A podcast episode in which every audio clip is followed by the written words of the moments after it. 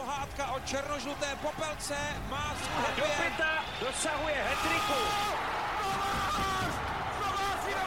Kometa je pojď na 50 letech zpátky na si dovolil Robert Kysa. Jágr zvedá ruce k nebi. Kristianka dává gol a Plzeň má svůj titul. Pak stala lista. Je to doma.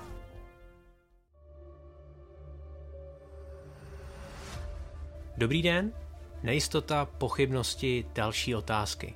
Tak by se dal označit výstup po jednání výkonného výboru českého hokeje, které vneslo do napjaté situace po neúspěšné mistrovství světa ještě víc nejasností. Proč je komunikace svazu ohledně budoucnosti národního týmu tak záhadná? Posloucháte Hokej bez červené, podcast o českém hokeji se šéf-komentátorem ČT Sport Robertem Zárubou.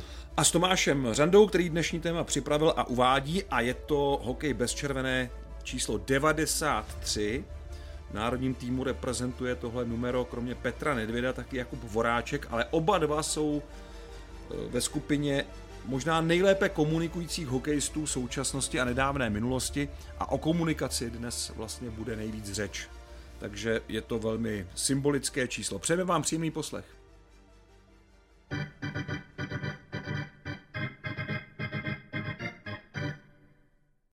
Mnozí si od dvoudenního jednání výkonného výboru svazu slibovali konkrétní výsledky, místo toho jsme se ale dočkali ještě více neznámých.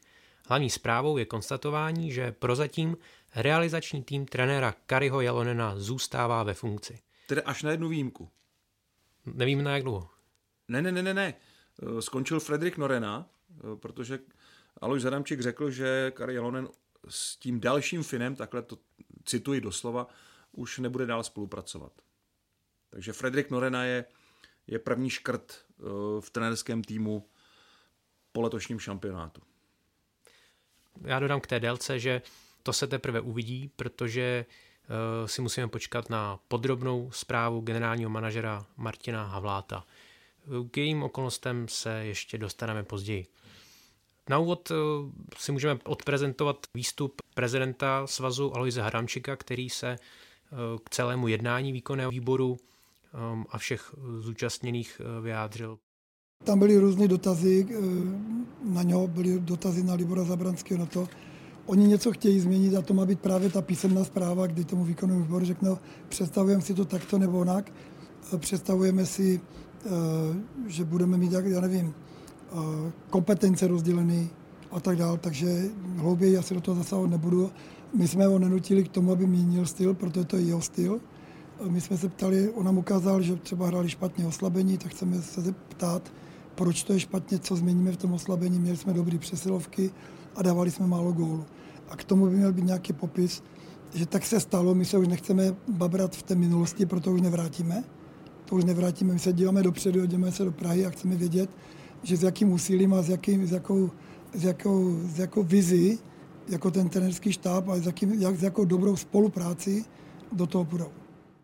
Člověka tak napadá vlastně při tom zpětném hodnocení eh, toho jednání a připomínám, že zabralo dva dny, hmm. to, to je také eh, Ale specifikum, abychom byli spravedliví, nebylo to jediné téma těch dvou dní, bylo jich tam podstatně víc. to je pravda.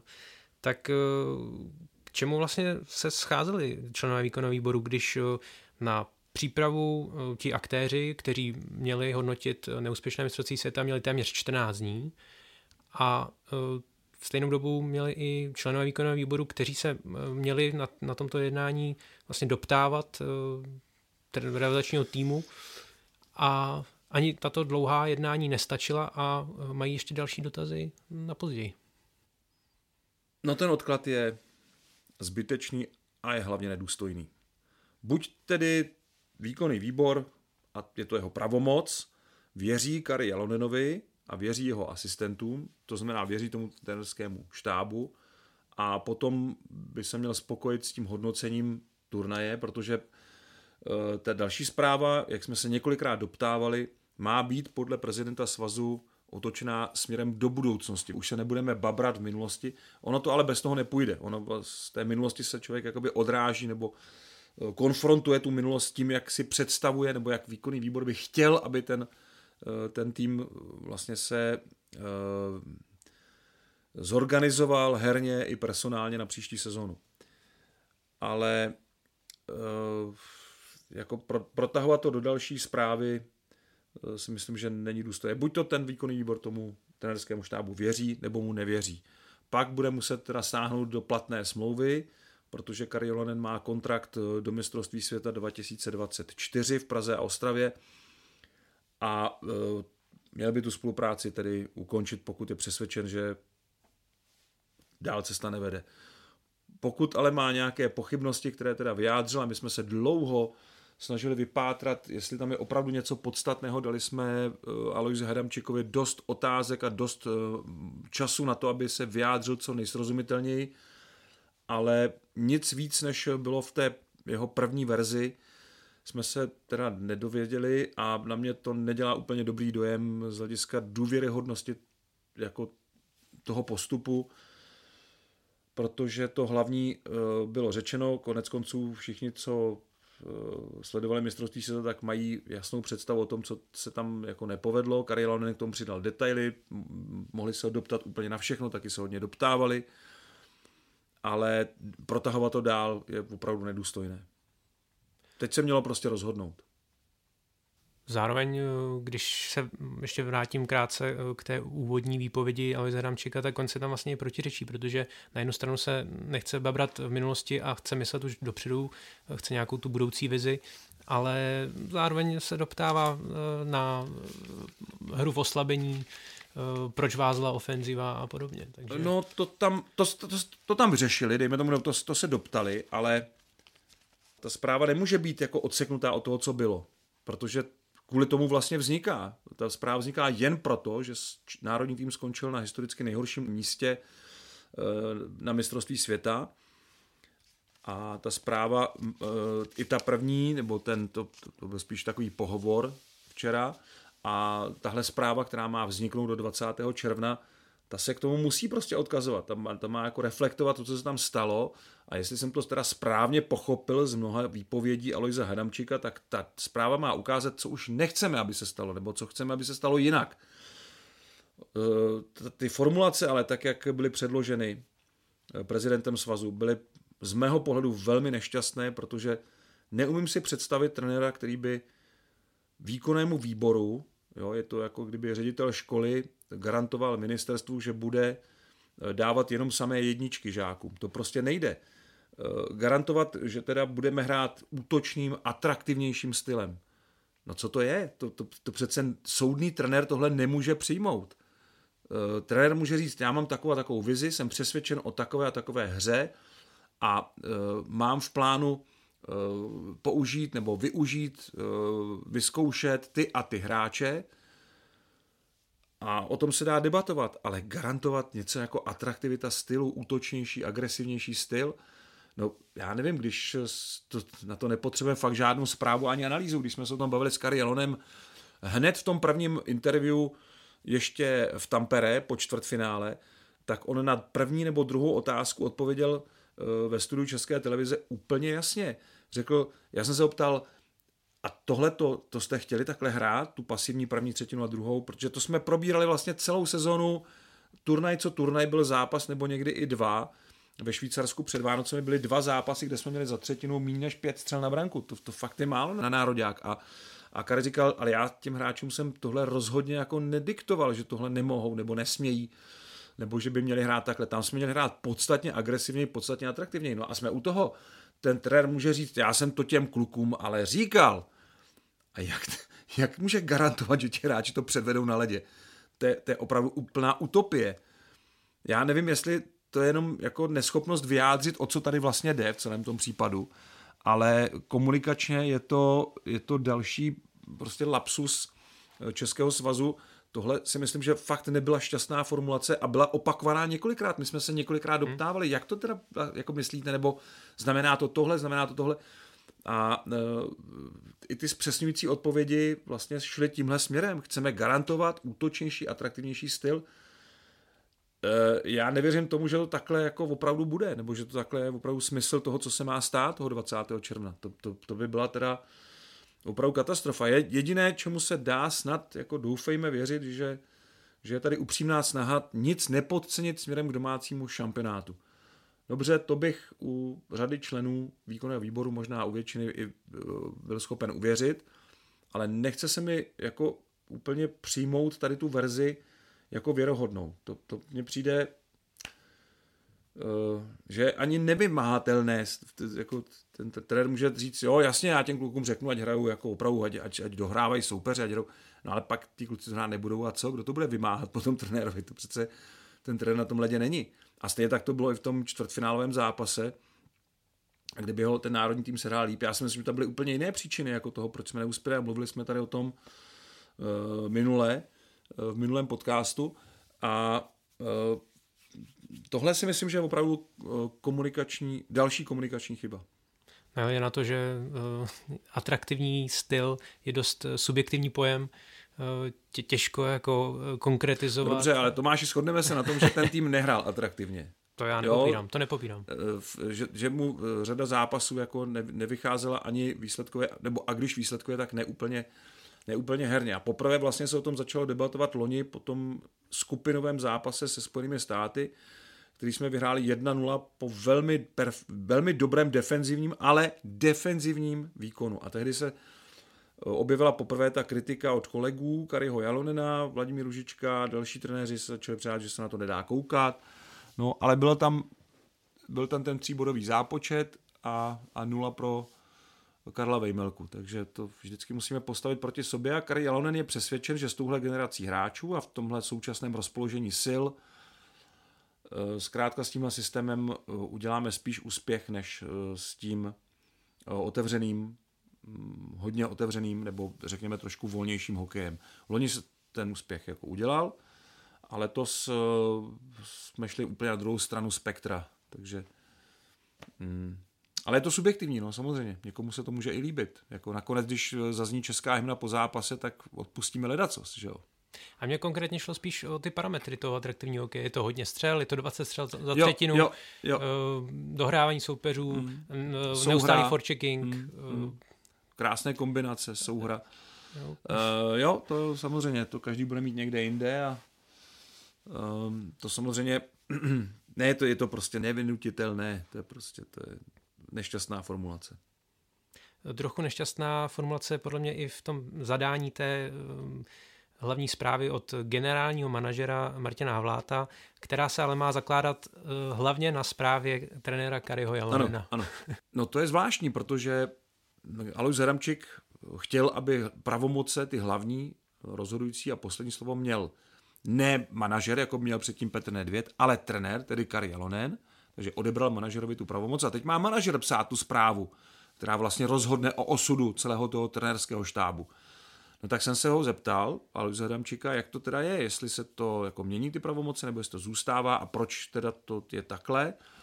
A on řekl, ano, přesně to, co jste říkal. Ano, ta zprávu, to zprávu napíše Martin Havlát, ale jejím základem bude vlastně nějaká uh, interní ještě zpráva Kariho Jalonena a dalších možná asistentů, nicméně to je další věc. My jsme tady zrušili něco, co dobře fungovalo. I to spojení Petr Nedvěd, Kari Jalonen fungovalo dobře. A mm, Petr Nedvěd nechtěl pokračovat za těch nových podmínek, takže i, i tuhle úspěšnou spolupráci uh, vlastně Alois Ramčík jako zrušil. Uh, byť samozřejmě tam v konečném v té v cílové rovince tam řekl Petr Nedvěd, že už nechce pokračovat. Ale co bylo přesně příčinou toho, on by pokračoval. Já jsem se s ním o tom bavil a on by pokračoval, ale ne za těch podmínek, které se změnily. Takže jo, je to zvláštní, no, že bude psát vlastně ten, kdo nezodpovídá tu zprávu.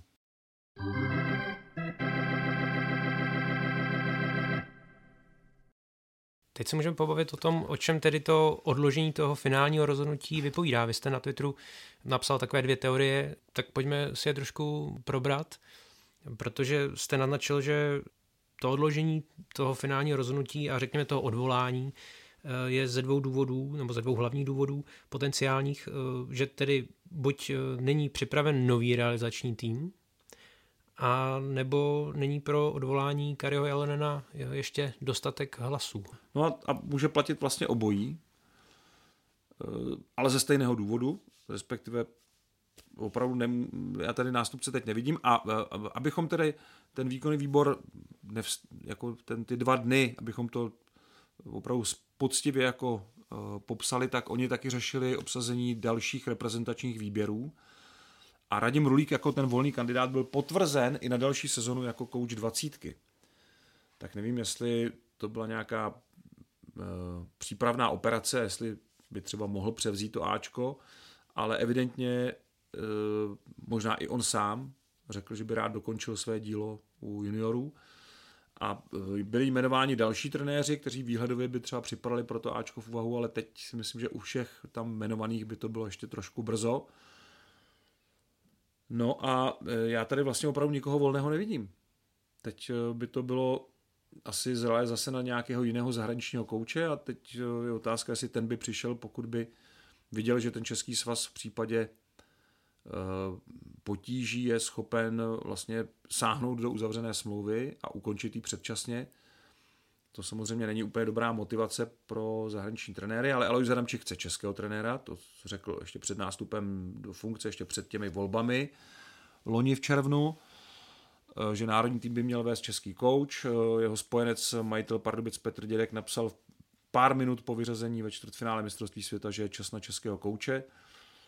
Takže eh, v téhle schodě eh, asi eh, probíhá možná hledání nějakého nástupce, ale on se do toho, byť je to velmi prestižní funkce a myslím, že touží po ní celá řada jako lidí, tak evidentně z těch, kteří připadají v vahu, tak nikdo není buď volný, nebo se do toho nehrne.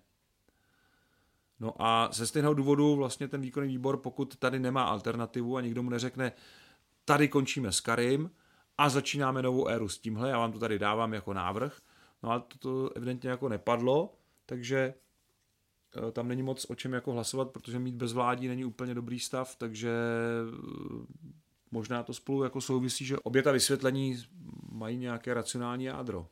Ale uh, myslím si, že výhledově je jasné, že Alois Ramčík jako prezident svazu nebude chtít mít zahraničního kouče u národního mužstva. To si myslím, že je, je zřejmé, on sám to řekl. Takže to není úplně dobrá výchozí pozice pro pokračování Kariho Jelonena, každopádně.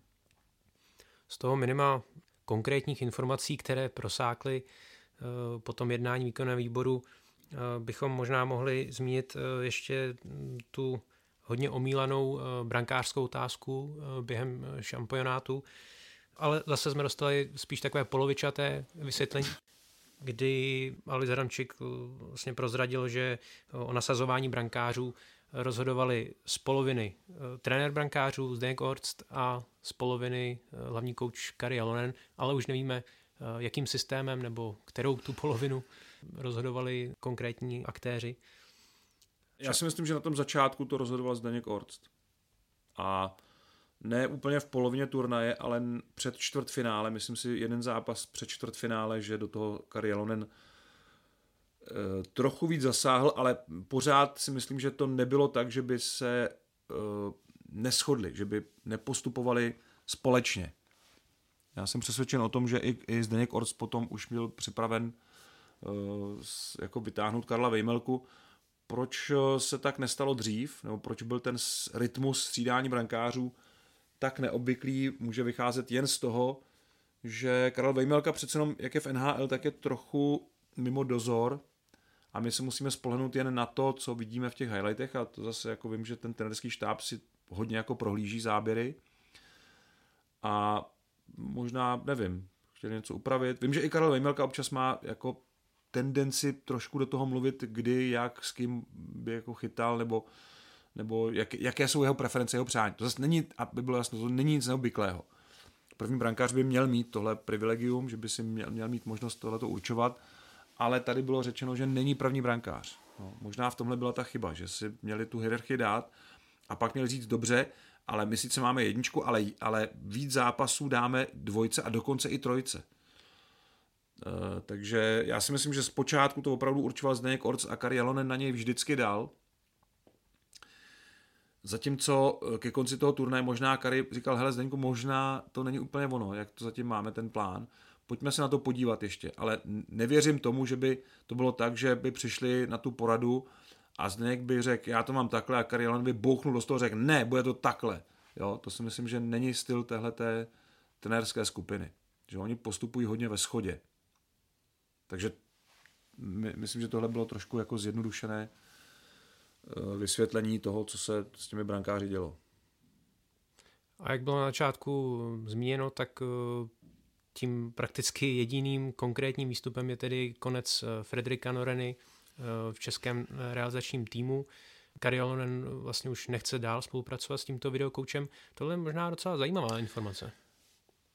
Mě hlavně překvapila ta formulace, jakou to Aleš Adamčík podal. My to nevíme od Kariho Jalonena, pozor, to je ještě důležitá okolnost eh, tohoto případu, protože Kari Jalonen se otázkám novinářů vyhnul. Já vím, že už v Tampere um, jsme dopředu před rozhovorem uh, řešili, jestli se budeme ptát na právě tu iniciativu odvolání trenéra. Eh, dostal jsem před tím rozhovorem jeden na jednoho v, v tom našem studiu v, v Nokia aréně jsem dostal tuhle tu otázku, jestli se na to budeme ptát. Já jsem říkal, nebudu se ptát úplně na, explicitně tak, ale zajímá mě, jak, silná, jak silnou pozici Karilonen teď má, takže nějakou otázku na to dám. A Karilonen na to řekl, že to neřeší vůbec. A to, co vždycky, že to není jeho biznis, což eh, si myslím, že je velmi, velmi chytré a velmi rozumné. Uh, takže nevíme, jestli to Karilonen takhle formuloval, že nechce dál spolupracovat s Frederikem Norenou, jako se svým hlavním videotrenérem. Uh, řekl to Alois Zaramčík a řekl to stylem, že už uh, Karilonen řekl, že už nebude pokračovat ten další fin, nebo tak nějak. To bylo takové dost... No, s tím kolegou? No, ten, no, tam bylo něco jako, vlastně nemenoval ho ani, jo, takže jsme si jenom z toho vyvodili, vlastně nepadlo jméno Frederik Norena. Jo. S finským kolegou, myslím. No, no ten další finský kolega už nebude pokračovat. Jo? Tam Karilonen už s ním nebude dál spolupracovat. Ale jestli to bylo přání Kariho Jalonena, si nejsem úplně jistý. Myslím, že to vyplynulo z nějaké debaty, možná i z nějakých jako úspor, nevím, nevím, ale více k tomu už jako potom Alois Adamčík nevrátil a nikdo se na to už potom nezeptal. E, my jsme to, pak se to odbočilo, ta téma trošku jiným směrem. Ale Fredrik Norena Eh, je opravdu já zatím jediný, kdo nebude pokračovat, kdo jediný končí. Ale okolnosti toho jsou neznámé. Pravda je, že eh, neumíme úplně přesně posoudit jeho práci, protože tam to videodělení je širší trochu, ale vím, že eh, Frederik Norena byl velmi respektovaný právě při té předchozí spolupráci s Kari Lonenem, že on si ho vysloveně vyžádal, že s ním se mu jako dobře pracuje jako s videokonzultantem. Tak to je všechno, co se k tomu dá uvést.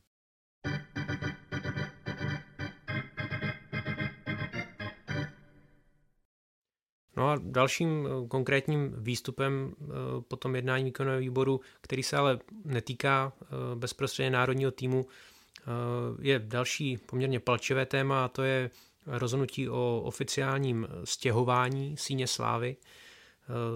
Ta původní byla zdigitalizována a bude součástí nové digitální, tedy virtuální verze s tím, že kamenná síň slávy má vzniknout v centru Prahy v březnu příštího roku, tedy ještě před startem domácího světového šampionátu.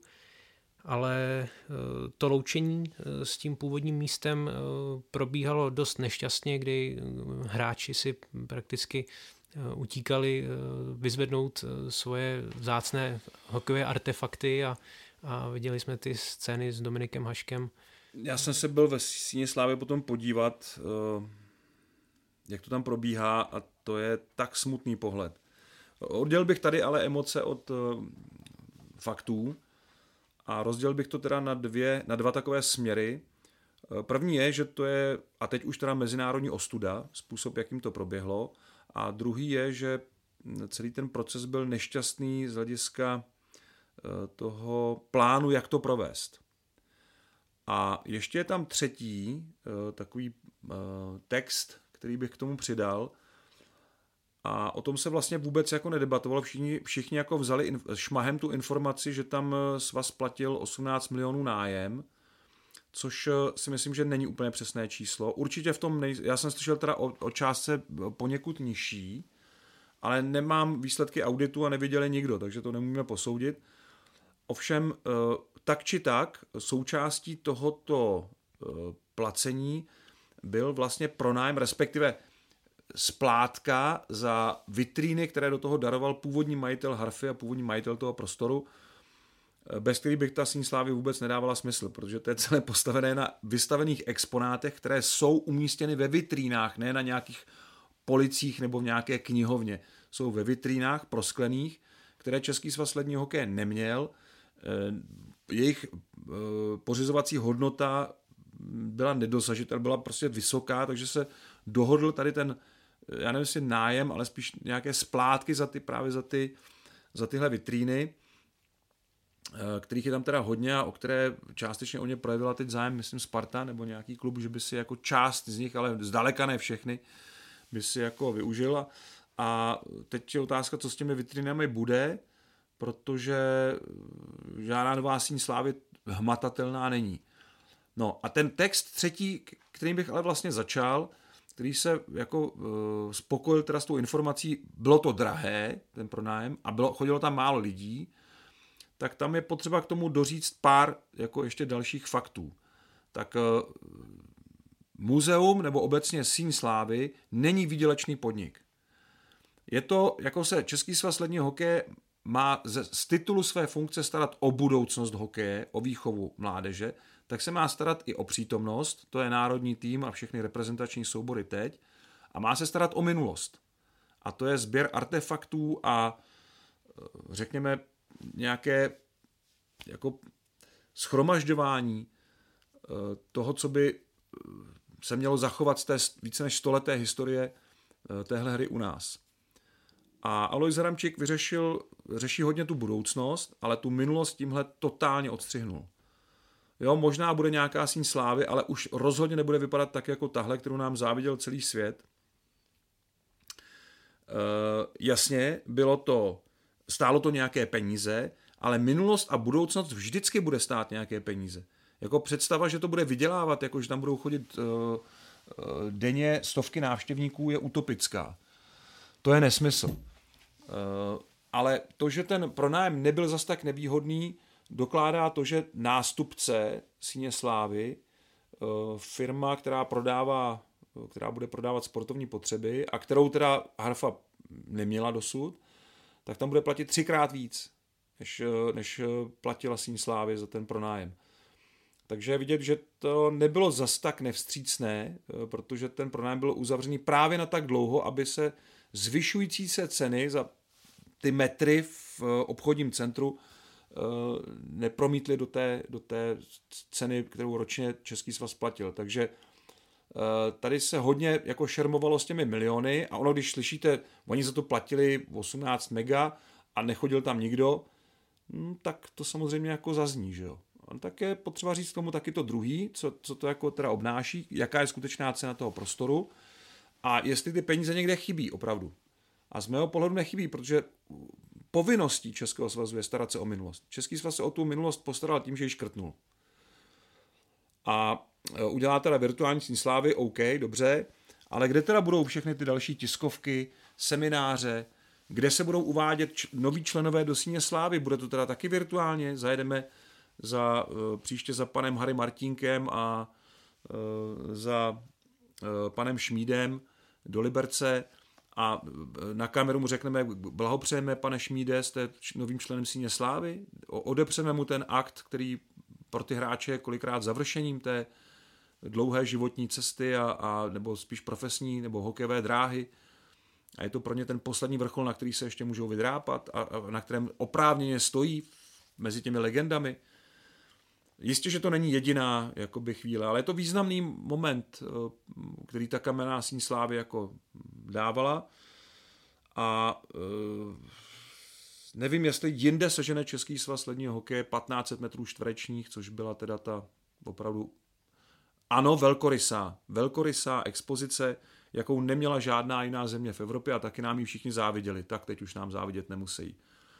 Teď už jenom jako čekáme, kdy, já jsem se tam byl podívat, tam v jakém stavu, tam teďka při tom balení jsou ty poháry a trofeje, V Kanadě se to nosí opravdu v naleštěných krabicích a pomalu v rukavicích a tady prostě to leží v, někde v koutě a uh, docela symbolický obrázek té, té síně slávy. Takže tohle se Českému svazu opravdu hodně nepovedlo.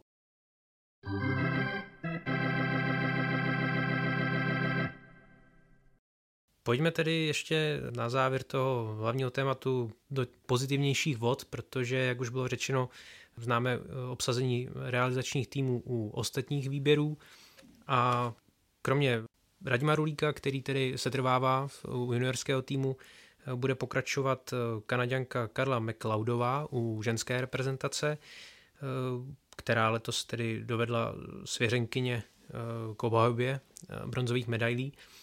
Ovšem součástí ženského týmu už ale nebude kapitánka Alena Mills, která hmm. se rozhodla po nějakých 19 letech ukončit reprezentační kariéru.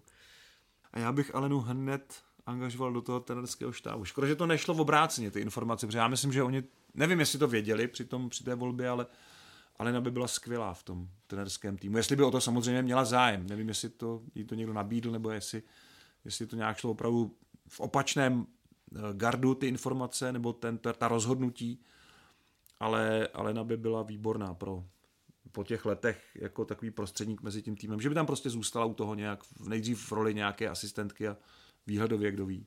Ona se vlastně vyjádřila v tom smyslu, že potenciální trenérská kariéra jí zajímá, bude hmm. o ní mít eh, zájem, eh, takže třeba se nějakým způsobem zase do reprezentace takhle vrátí. Eh, určitě se sluší dodat její, řekl bych, úctyhodná bilance v reprezentaci, kde odehrála 260 zápasů, připsala si 102 gólů a 133 asistencí, takže téměř bod na zápas.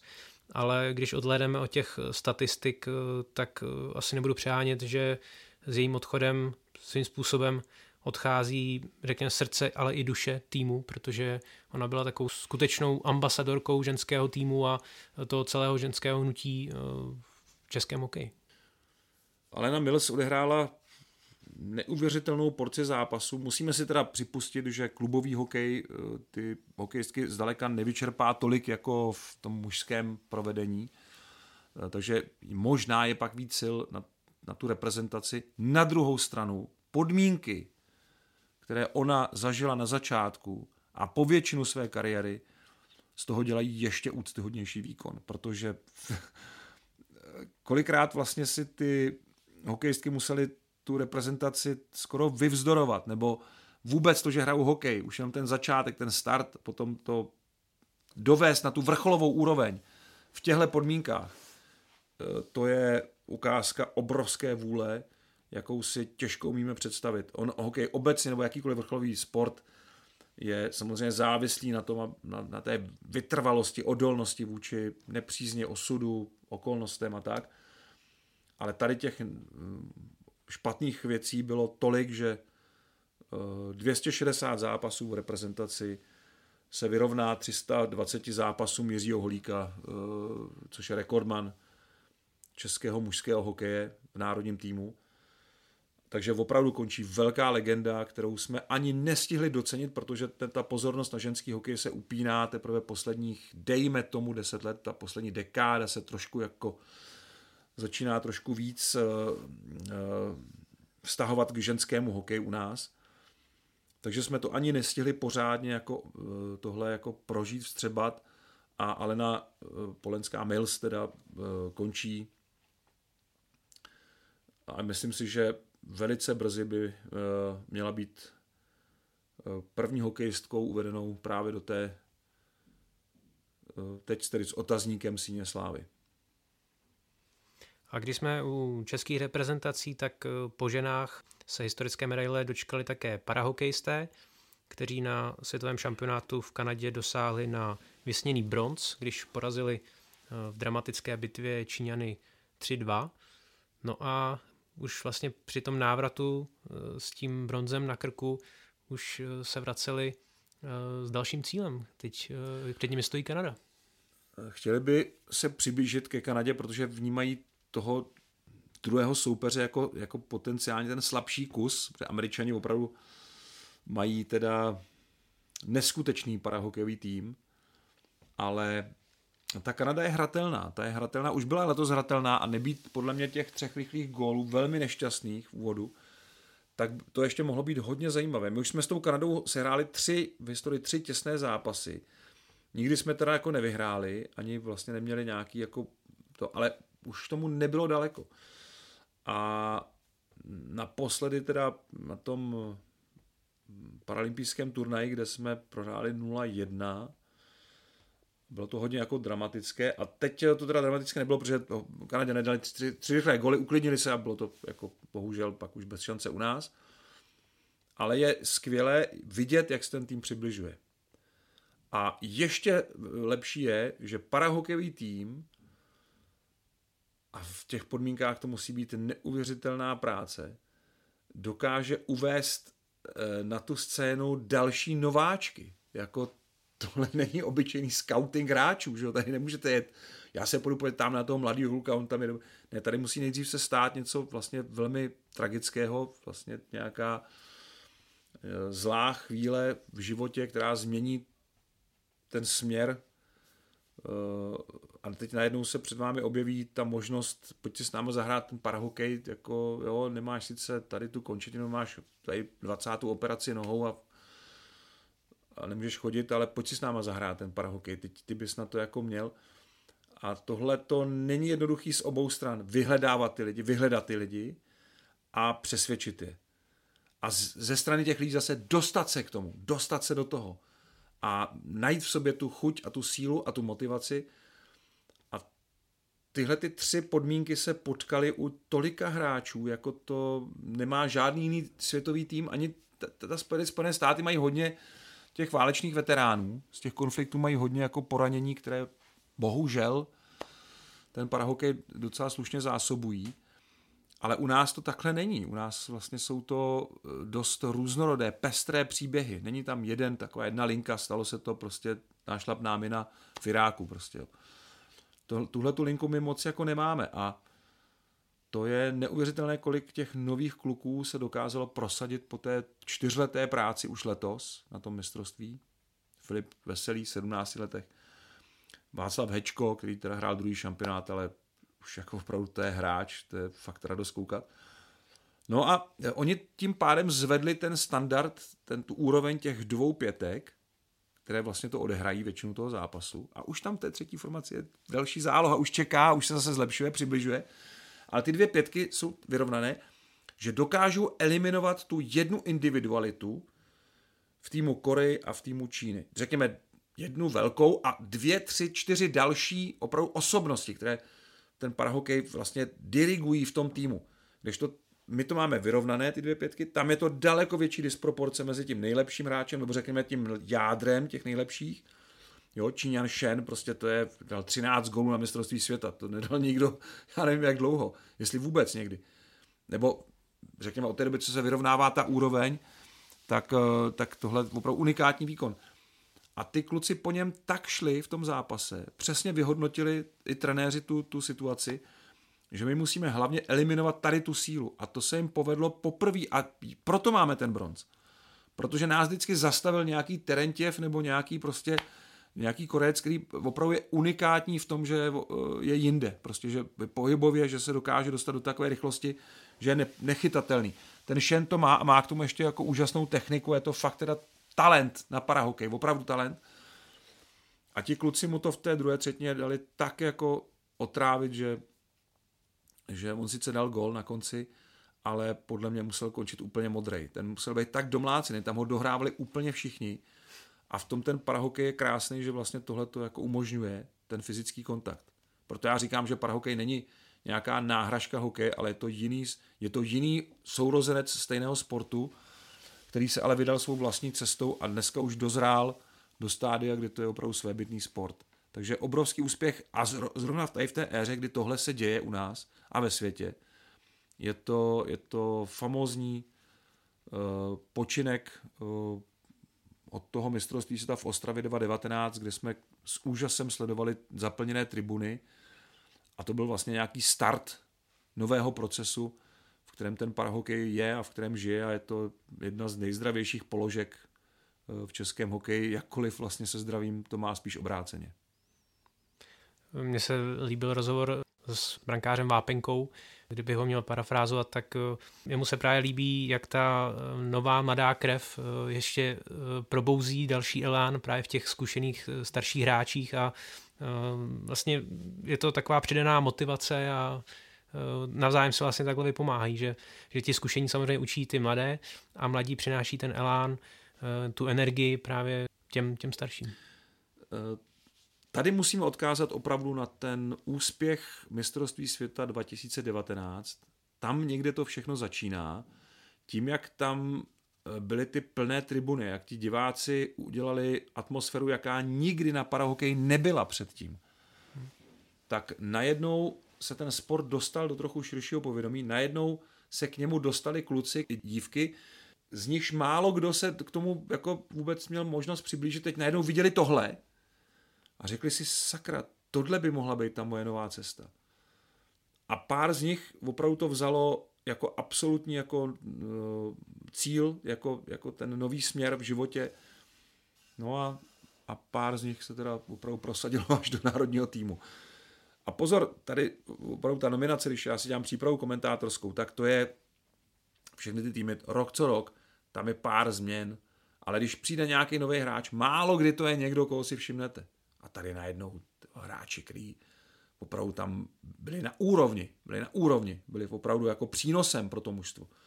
A další ti kluci, jako co, co nehráli ten, ten uh, zápas o bronz, ale byli připraveni, to, to, to, ty, jsou, ty jsou připraveni na zase na ten další šampionát se o to porovat a, a dostat se na tu úroveň. Takže tady jsme udělali opravdu velký kus práce. Samozřejmě ještě se musí pokračovat dál, to tím to nesmí skončit, a je skvělý, že kluci mají další cíl, tu Kanadu, ale uh, tohle bylo strašně důležité, že za tu dřinu dostali tuhle, tuhle tu bronzovou odměnu.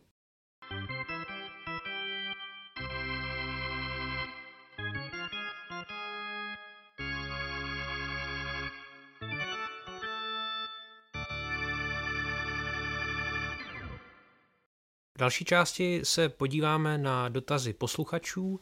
A Petr Petulík eh, se ptá na bývalého kolegu Jiřího Králíka, jestli se někdy nevrátí k komentování. Uh, už asi ne. Jirka byl hodně orientovaný na brankáře, my jsme to zpočátku využívali, takže jsme měli opravdu detailní vhled, ale uh, Jirka už je dost dlouho mimo tady ten obor, ale uh, byl to jeden vlastně z prvních expertů, které jsme měli, no, takže on vlastně začal prokopávat ten dělený komentář, za což mu patří velký dík, protože v tom udělal hodně velký kus práce. A Markéta Váchová by chtěla vidět, kdo volí nejlepšího hráče utkání. Myšleno asi v rámci extraligy. A nebo tak to rozdělíme. Tak takhle, tak v extralize, v extralize je to reportér nebo komentátor nebo eh, prostě zástupce české televize. Když je televizní utkání, tak většinou ten hráč se volí ve studiu a dává se to potom na ten stadion, tam se to jako ta informace jako dopraví. Eh, při utkání jenom televizním to volí komentátoři, kde není teda studiový program, takže studio nemůže do toho zasáhnout.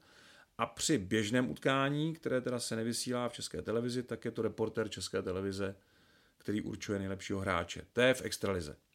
Na mistrovství světa to určují trenéři, pokud se bavíme o nejlepších hráčích zápasu. Takže kolikrát se s tím hodně jako taktizuje a trenér potřebuje někoho zvednout, tak mu tu cenu prostě jako dá. Eh, ještě, ještě jako zajímavější je to u těch slabších týmů, kde to opravdu eh, letos tam byl velký rozdíl mezi eh, cenou pro nejlepšího hráče v základní skupině a potom v playoff. Jo, to byl velký rozdíl, protože asi hodinek už nebylo letos tolik, tak, tak tam byl rozdíl. takže u těch slabších týmů to zase není tak, že dostanete hodnotný dar a jo, někoho, někde ho necháte v šatně, nebo ho necháte masérovi, nebo to. Tam jako se s tím docela jako hodně operuje, jo, takže eh, no a určují to tenéři. No a pak jsou samozřejmě nejlepší hráči celého mistrovství, to určuje direktoriát a All-Star tým mistrovství se tam volí akreditovaní zástupci médií už nějakou dobu. Já jsem to letos, myslím, ale dělal poprý elektronicky a Dřív se to teda sbíralo normálně do kaslíku v tiskovém středisku a teď už k tomu dělali takovou elektronickou aplikaci.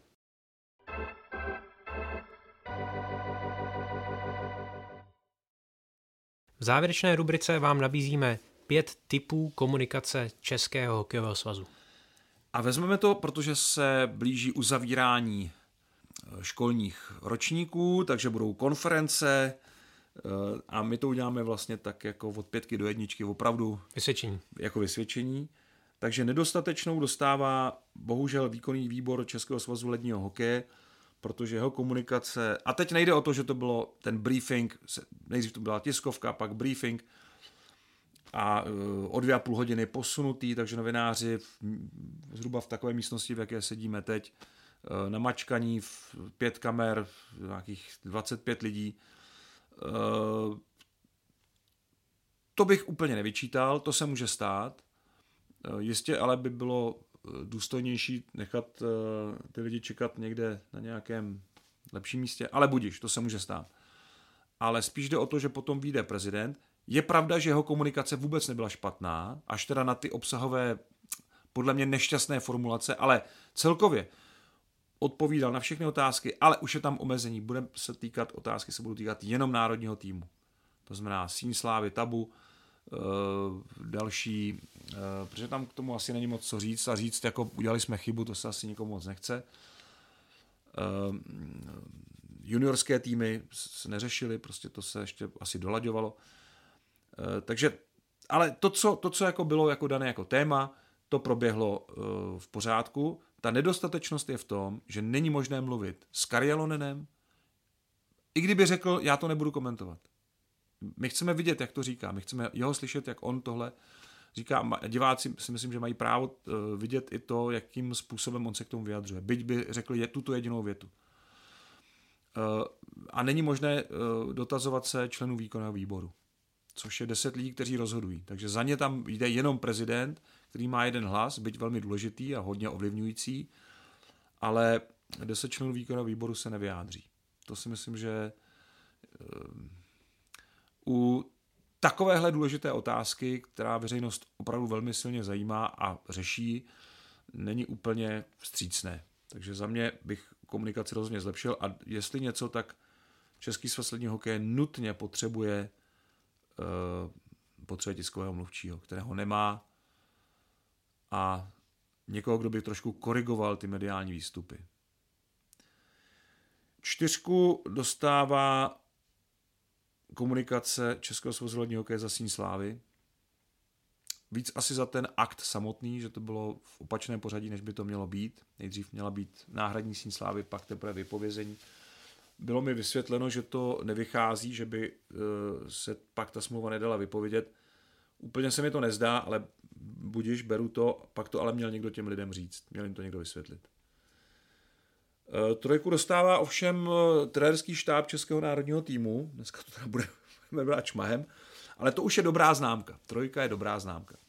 Není to, není to teda zachování, to, to, tam by zasloužili jedničku, protože jako když už se dostali před mikrofon, před kameru, tak ta komunikace byla výborná. Už jsem to tady, myslím, několikrát říkal, třeba názory Libora Zábranského jsou strašně zajímavé. Problém je, že on má prostě takový ostych, nebo nechce se mu, má k tomu takovou nechuť, k tomu veřejnému vystupování, zvlášť před kamerou, což je velká škoda pro celkový obraz toho národního týmu, protože on by tam byl z těch komunikátorů nejzdatnější. Neberu teďka Kariho Jelonena, to je zvláštní kategorie, On je velmi formální, ale velmi otevřený v tom, že odpoví na všechno, i když na některé věci eh, třeba trochu výhýbavě nebo neurčitě.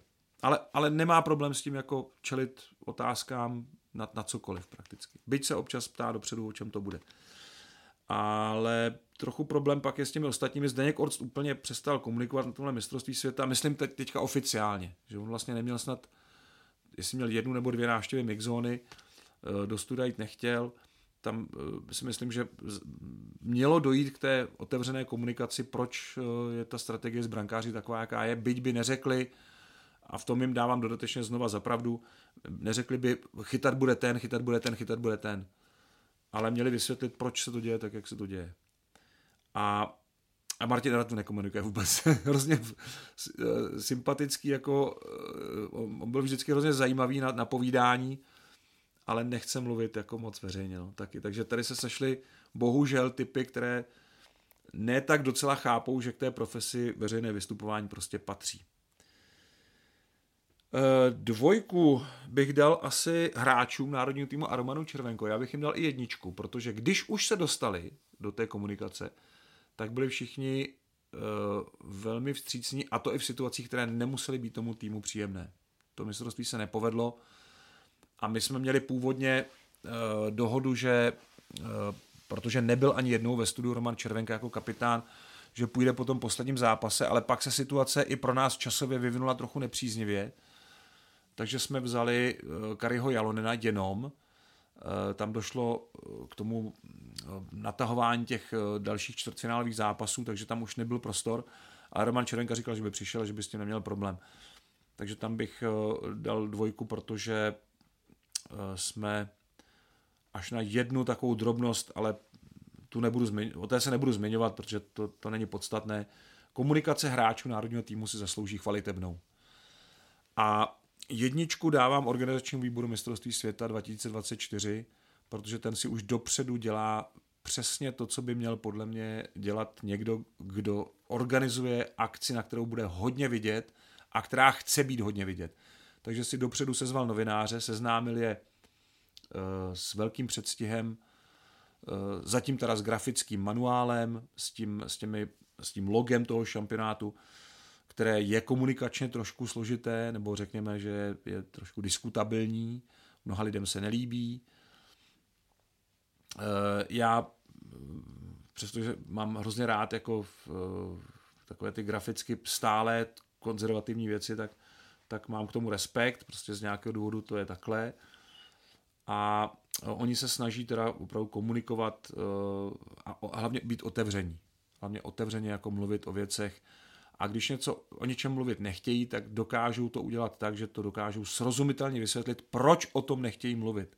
A to je kolikrát ještě důležitější, než to říct, nezlobte se, k tomuhle se já vyjadřovat nebudu nebo nemůžu, ale už tam nezazní proč, což je zbytečná záklopka. Z dalšího dílu podcastu Hokej bez červené je to všechno. Připomínám, že naše podcasty najdete na webu čtsport.cz, ve všech podcastových aplikacích nebo na YouTube. Mějte se fajn a užívejte si letní týdny a měsíce.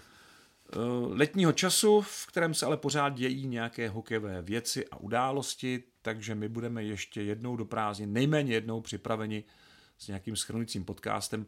Jestli to bude za týden k něčemu, co se vyvrbí, anebo za dva, už k té zprávě, která rozhodne o tom, jestli Kari Jalonen a jeho trenerský tým bude pokračovat, to se teprve uvidí. A my se tedy určitě ještě uslyšíme. Mějte se krásně.